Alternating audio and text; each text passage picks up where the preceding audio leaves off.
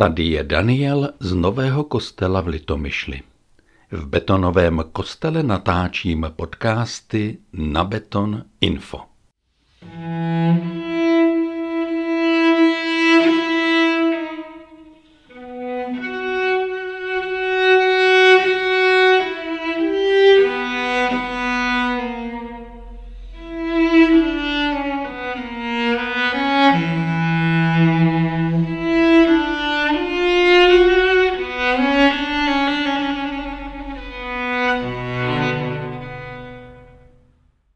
V modlitbě pánově v Otčenáši se modlíme přijď tvé království.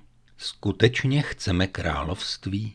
Když se tak modlíme, chceme opravdu nějaké boží královské vtělení do lidských poměrů, tedy z boží milosti krále? A člověk, který není zběhlý v církevničtině, se mě vážně zeptá, to jsi skutečně monarchista? Chceš opravdu monarchii v únavě z demokracie? A jaké pak máš představy? Buď absolutistické formy starého střihu, třeba nějakou habsburskou, anebo něco ryze českého. Našel by se třeba někdo ze smyřických či jiných českých rodů. A chceš nějakého proaktivního krále anebo konstitučního, jako je mediální monarchie, která se ukazuje při státních svátcích?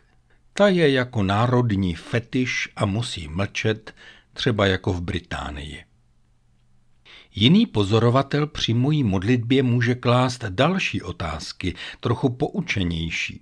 Hele, myslel pán Ježíš na davidovskou monarchii, na něco, co je dnes přítomno nejvíce v sionismu, který se soustředuje na zeměpisné místo na Jeruzalém? Vyprošoval v modlitbě novou davidovskou dynastickou vládu ten tvůj Ježíš?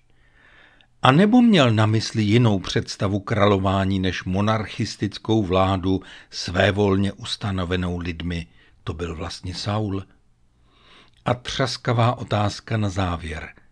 Hele, zní to divně ale neměl na mysli náhodou jiného krále, než je on sám, když se modlil s učedníky za příchod Božího království?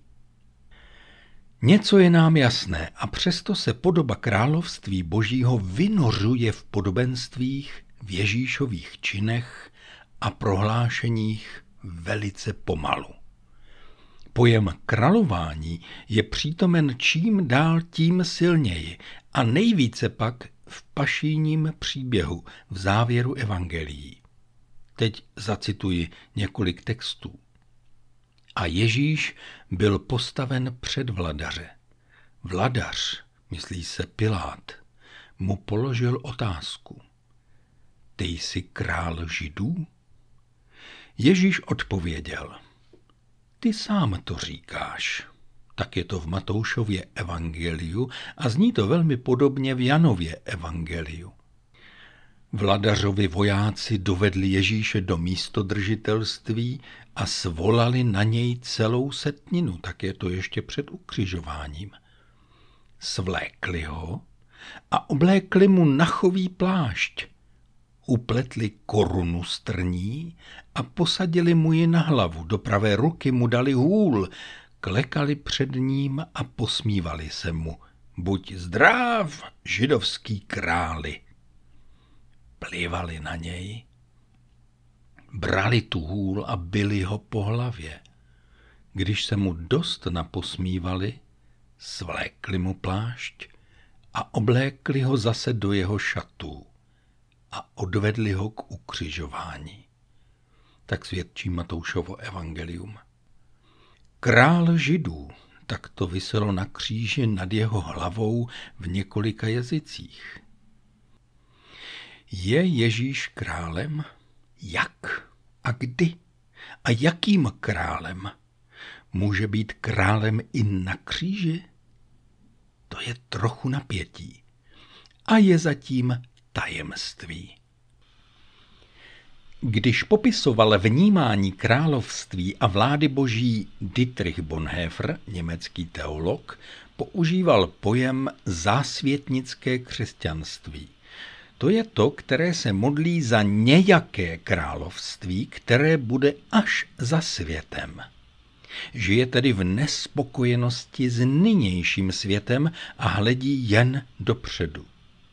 Jakkoliv je to pochopitelné pro ty, kterým je z vážných důvodů věznění a trápení svět neunesitelný, těžko tímto směrem modlitba pánova směřuje.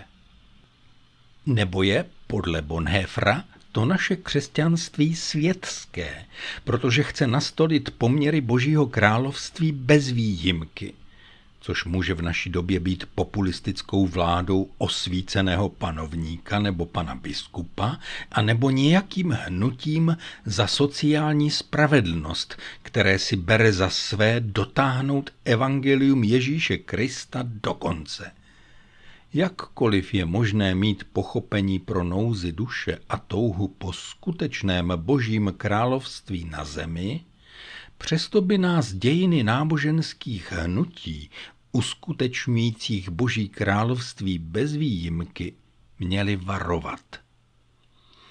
Jak myslel Ježíš svou modlitbu, to může napovědět židovská modlitba. Ježíš se modlil podobně, jako se všichni hebrejové modlí dodnes. V jejich kadiši je tato prozba. Kéž upevní svou vládu za vašeho života a za vašich dnů a za časů domů Izraele. Ale nebyla to jen liturgická klička na modlitební šňůrce, byla to skutečná modlitba – Modlitba poutníků, jak říká česko-švýcarský teolog Jan Milíč Lochman. Modlitba poutníků, kteří milují zemi, nejsou zásvětničtí a nespěchají odtud pryč. A zároveň milují Boha, tedy chtějí mít jeho slovo a jeho přítomnost pro každý den. Přijď království tvé, přijď, Předcházející poslové Ježíšovi mluvili o blízkém božím království, přibližujícím se. Jan Křtitel kázal, čiňte pokání, neboť se přiblížilo království nebeské, jak svědčí Matouš ve svém evangeliu. Nejen Jan Křtitel, ale i sám Ježíš viděl boží království jako přicházející. Totiž Tentýž Matouš ve čtvrté kapitole říká tato slova. Od té chvíle začal Ježíš kázat, čiňte pokání, neboť se přiblížilo království nebeské. Ale pozor, tak jednoduché to není. Ježíš byl sám to přítomné boží království. Když se ho farizeové otázali, kdy přijde boží království, odpověděl jim – Království boží nepřichází tak, abyste to mohli vypozorovat. Ani se nedá říci, hele, je tu, nebo je tam. Vždyť království boží je mezi vámi. Tak svědčí Lukášovo evangelium 17. kapitola. A ještě dodává, jestliže však vyháním démony prstem božím, pak už vás zastihlo boží království. 11. kapitole Lukášova Evangelia.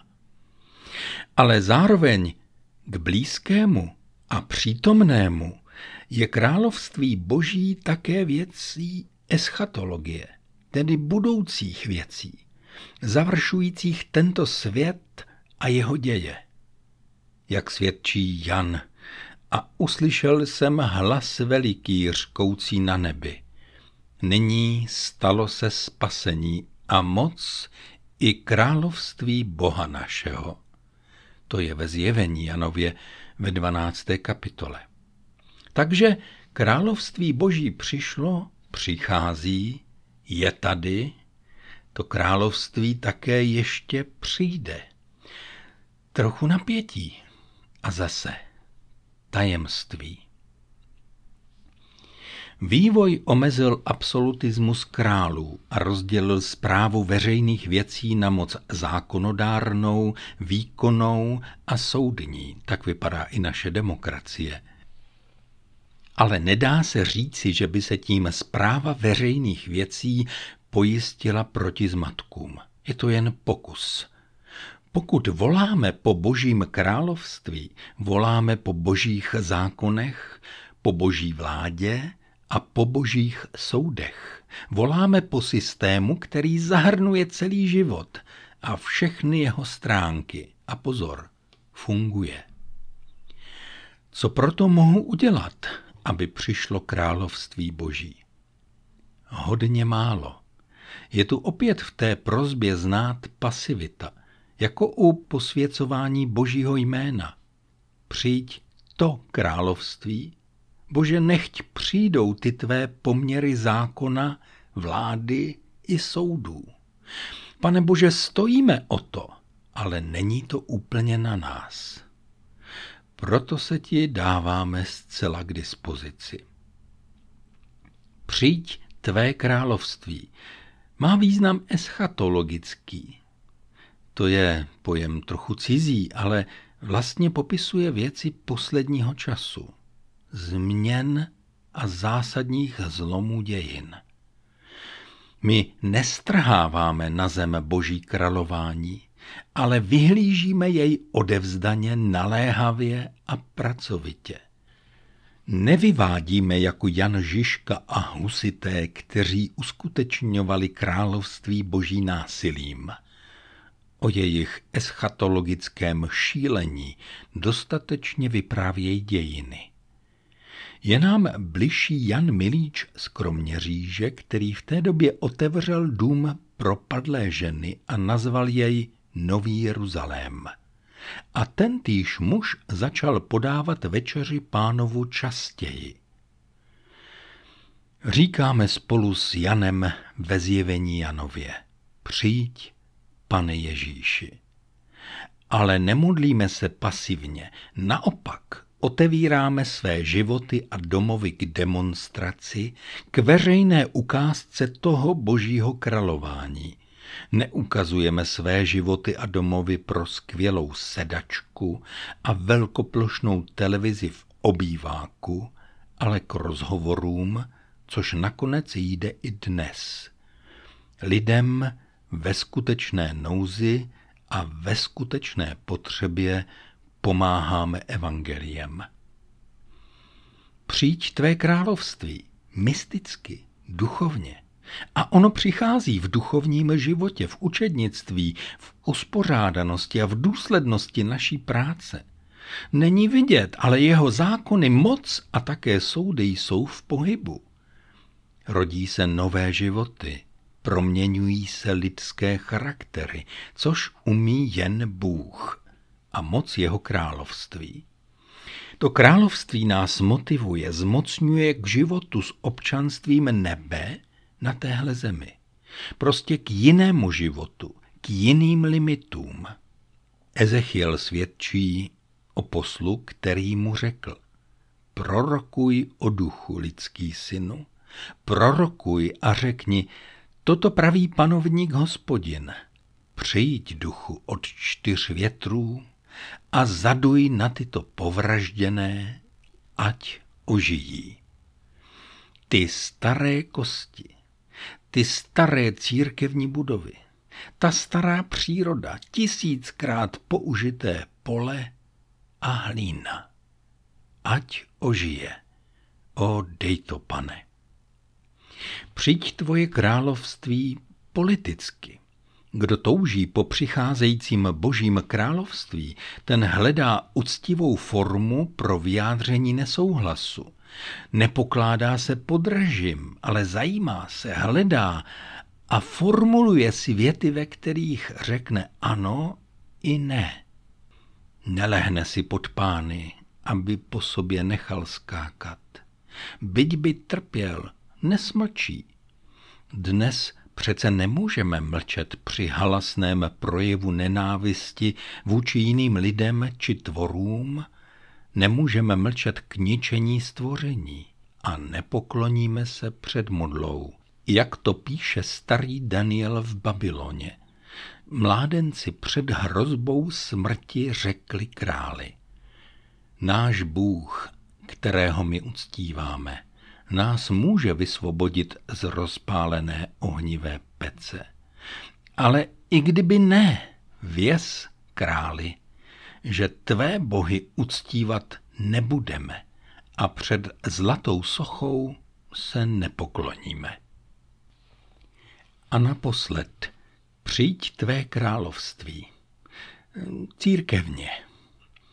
To ale chápali západní i východní otcové tak, že stavěli autoritu církevního vedení a struktury panovnickým způsobem. Paralelně se světským králováním bylo církevní králování. Pak jsou to ale církevní knižata, která rozhodují, a je tu třeba i církevní soud.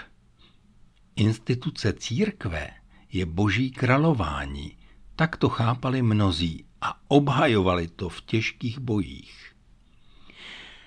Církev se ale buduje jako společenství mimo tuto instituci, vedle této státní instituce.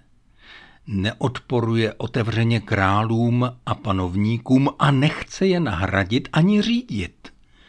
Ale vedle nich buduje ještě jinou spravedlnost – ještě jiný obchod a hospodaření, ještě jinou ekonomiku, ekonomiku božího požehnání, odpočinutí a odpuštění, roku milosti. Boží království má jiná pravidla než hrdelní zákony. Nepotřebuje inkvizici a mazané vydávání provinilců světské moci, jak se to dělalo s kacíři a nakonec i s Ježíšem. Církev má něco jiného než soudy. Má milosrdenství. O, soudy nechybí, ale zůstávají Pánu Bohu. A tak je Boží království mezi námi eschatologicky, mysticky či duchovně, politicky, ale i církevně. To, když se modlíme, Otče náš, jenž si na nebesích, posvěť se jméno tvé, přijď království tvé, buď vůle tvá jako v nebi, tak i na zemi. Dej nám chléb pro dnešní den a odpust nám naše viny, jako i my odpouštíme našim viníkům. A neuveď nás v pokušení, ale zbav nás od zlého, neboť tvé jest království i moc, i sláva na věky. Amen. Mm-hmm.